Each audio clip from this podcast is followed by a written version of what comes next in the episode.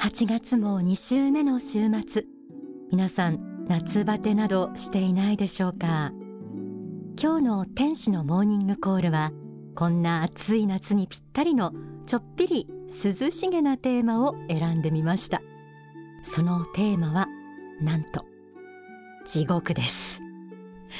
生きている時に悪いことをした人が落ちる。と言われる怖い地獄の話。え皆さんも昔話や絵本などで一度は耳にしたことがあるかと思います。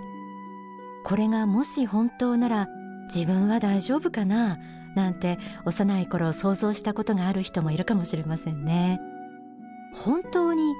そんな怖い世界が存在するんでしょうか？今日は地獄ってどんなところ？と題して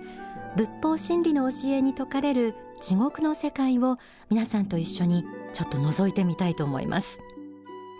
先日発刊された大川隆法総裁の書籍地獄の方程式そして旧世の法には地獄について次のように説かれています。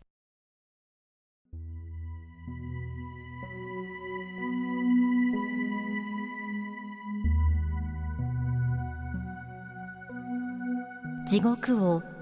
単なる思想としてのみ捉えている人も数多いことでしょう。しかし地獄は単なる思想ではなく現実にあります。人生を生きるにあたっては善悪なるものがあるということです。やはり善なる生き方と悪なる生き方はあるのです。天上界から見た善悪においてはこの世の法律で決めた善悪を超えて人間として本当に神仏の心を心として生きたかどうかということが問われるのです。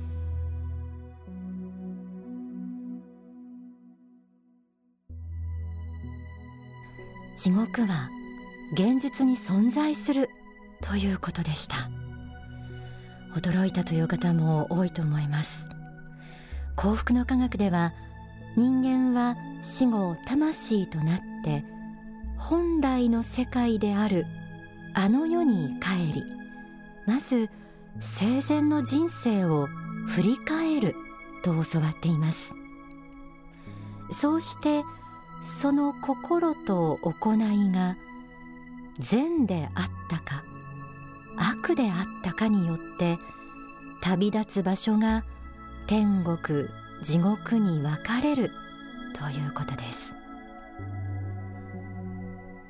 自らの行き先を決めるのは自分の中にある良心。仏法真理ではこれを仏の性質仏性と呼んでいます。かつて仏が人間を作った時に一人一人の魂に宿された善悪を感じる心これが仏性。あの世ではこの仏性が嘘をつくことはできず自ら赴くべき場所を決めると言います。つまり自らの良心仏性に恥じない生き方をすることが地獄に落ちないためには大切だということです。そしてこの仏性が持つ善悪を感じる心を思い出させるのが宗教の大きな仕事の一つでもあるでしょう。地獄はあるということでしたが実際にはどんな世界があるんでしょうか。今日はその世界を少しだけ覗いてみたいと思います。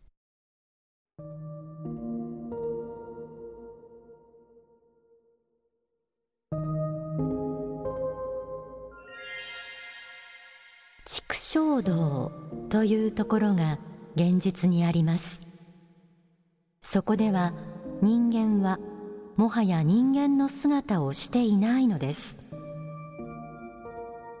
芥川龍之介という作家が畜生道に落ちた人の話を小説に書いていましたがその小説と同じように体が馬で顔が人間。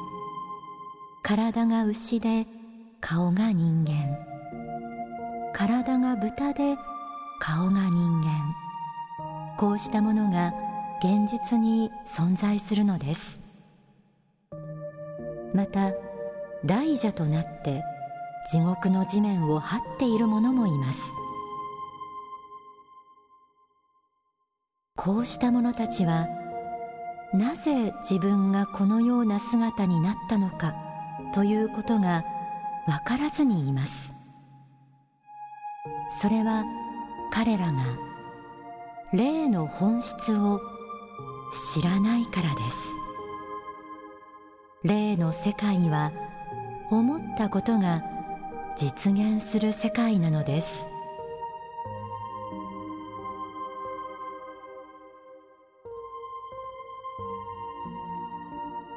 書籍地獄の方程式から朗読しました。人間が人間の姿をなくして生きている畜生道、えー、例えば人を騙すことばかり考えていた人は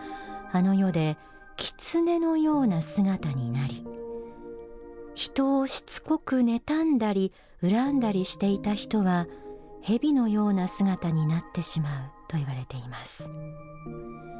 あの世に帰った自分が怪物のような姿で苦しむとしたらもう想像しただけでゾッとしてしまいますよね。自らの仏性に背く悪しき心がさまざまな形で実現した地獄。あるいはこんな世界もあるようです。書籍。発展思考から朗読します。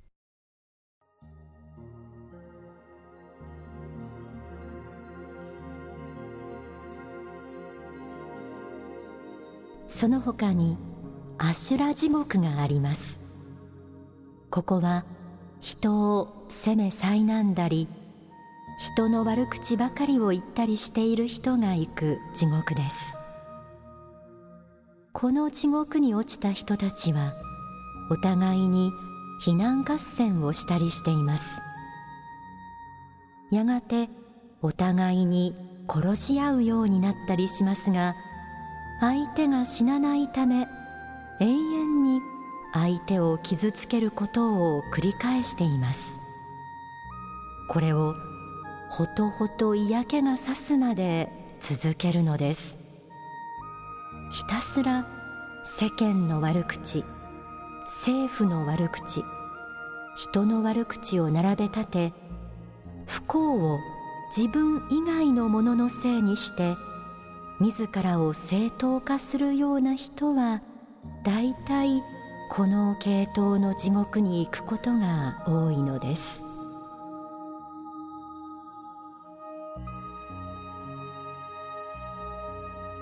人を責める攻撃的な思いや闘争性の強い人生観に生きた人の死後の行き先。アシュラ地獄。ここではそうした心のままに傷つけ合う世界が延々繰り広げられているといいます。その他にも男女の道を誤った人々が落ちる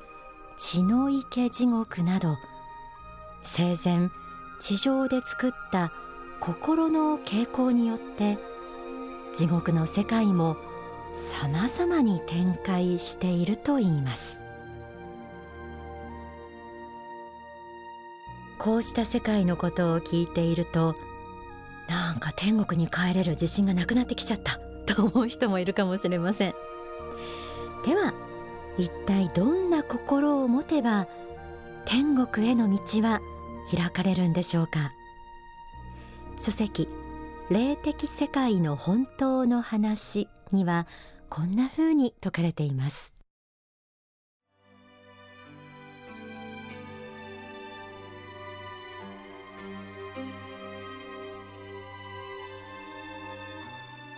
天国は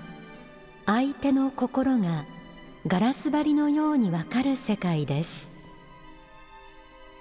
それゆえ悪しきことを心に思っていては天国で生きていくことができません。羊のごとく共に草をはむことはできないのです。ガラス張りの心つまり外から心の内を覗かれても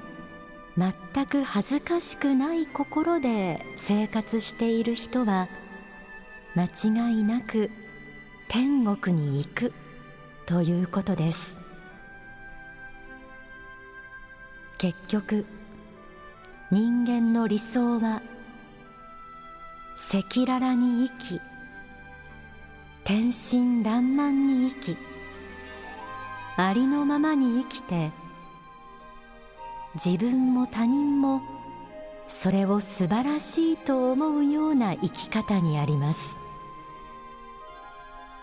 天国に生きることは決して難しいことではなくただそれだけのことなのです。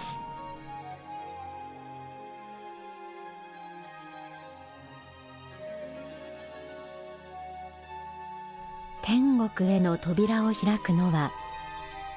ガラス張りの心。腹黒い部分ややましい部分がなくその心を周りの人が見ても素晴らしいと思えるような生き方。こうした心を生きているうちから持つことが大事なようです。そうは言ってもそれには訓練が必要ですし人間ですからこれからも間違った思いを抱くことはたくさんあるでしょう。そんな時はその思いや行いをきちんと反省することです。なぜなら反省には罪を犯しがちな人間への仏の許しの力が秘められているからです。ではここでその反省について説かれた大川隆法総裁の説法をお聞きください。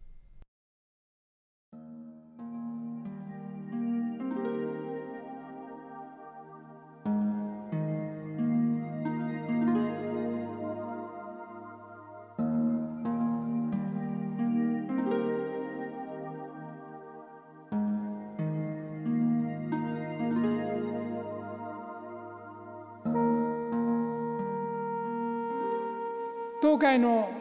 教えというものは仏法真理に照らして自分自身で自分自身の考え方思ったこと行ったことあるいは言ったことが果たして正しかったか正しくなかったかを日々顧みて反省しなさいという教えを説いている。んですこの反省はあなた方をいじめるためのものではありません。あなた方を幸福にするためのものなんです。それはどういうことかというとあなた方の人生というものは表面的には見えないかもしれないけれども心の中にあなた方の人生で経験したこと思ったこと行ったことこれは全て記録として残っているんです。それがこの地上を去った時にあの世に帰った時に映画館で上映される映画のようにあなた方の一生を見せられるんです。そしてこの人生は成功であったか失敗であったかということをみんなに見られてその映画を最後まで見終わった時にあなた方は自分の人生が正しかったか間違っていたかあるいは成功したか失敗したかということを自分で判断できるようになります。他の人々の反応を見てもそれが分かるようになります。それからあとあなた方は天国に行くか地獄に行くかを自分自身で決めることになります。自分にふさわしいコースを選ぶようになります。天国にもいろんな道がありますけれども地獄界にもいろんな道があります。自分の魂の修行にとって一番適したところに赴くようになるわけですね。ですから私は今世皆様方が生きている間に仏法真理に基づいて反省をしなさいと言っていることはこれはある意味で言葉を変えて言えば救いの原理なんです。来世あの世に行って地獄に行ってそれを反省するのではなく今それを自分自身が真理に仏法真理に合わせて反省することによって自分で自分を救うことができるんですよ。そして反省をすることによって過去を犯した罪が消えるんです。自分自身で自分の間違いを気づいて反省することによって消すことができるんです。心の中での記録が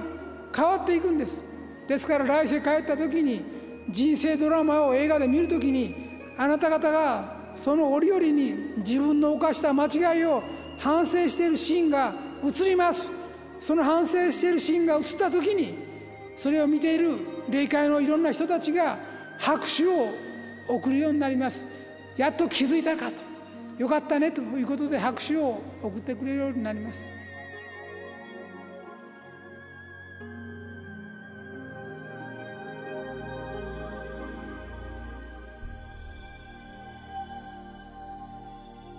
お聞きいただいた説法は書籍真実への目覚めに収められています。今日は地獄の世界を少しだけご紹介したりしてきましたが最後に天国へ行くための方法もお伝えしましたので安心していただけたかなと思います。今反省の教えもお届けしましたが私も仏法真理を学んでいながらしばしば悪しき思いというのは持つことがありましてこの反省もよくしています。また反省する時にこそ、えー、先ほどの天国へ行くためのガラス張りでいるというこの心の状態が大切だなと思っています。反省の時にこそ仏や神の前では悪しき思いを持った自分を隠すことなくごまかすことなく仏の作った善悪の物差しに照らして反省する。そして次こそは喜んでいただけるような心と行いを持ちますと約束する、ま、こうした日常を繰り返すことで地獄を遠ざけそして自らを光り輝かせていくことができるんだなと実感しています、まあ、これからも毎週のようにですねいろんな角度から仏法真理皆さんの心を正しい方向へ持っていきそして幸福になる方法というのをお伝えしていきます、えー、今日のこの地獄の観点というのも、えー、必ず参考になる時があると思いますので、えー、心に留めておいてください。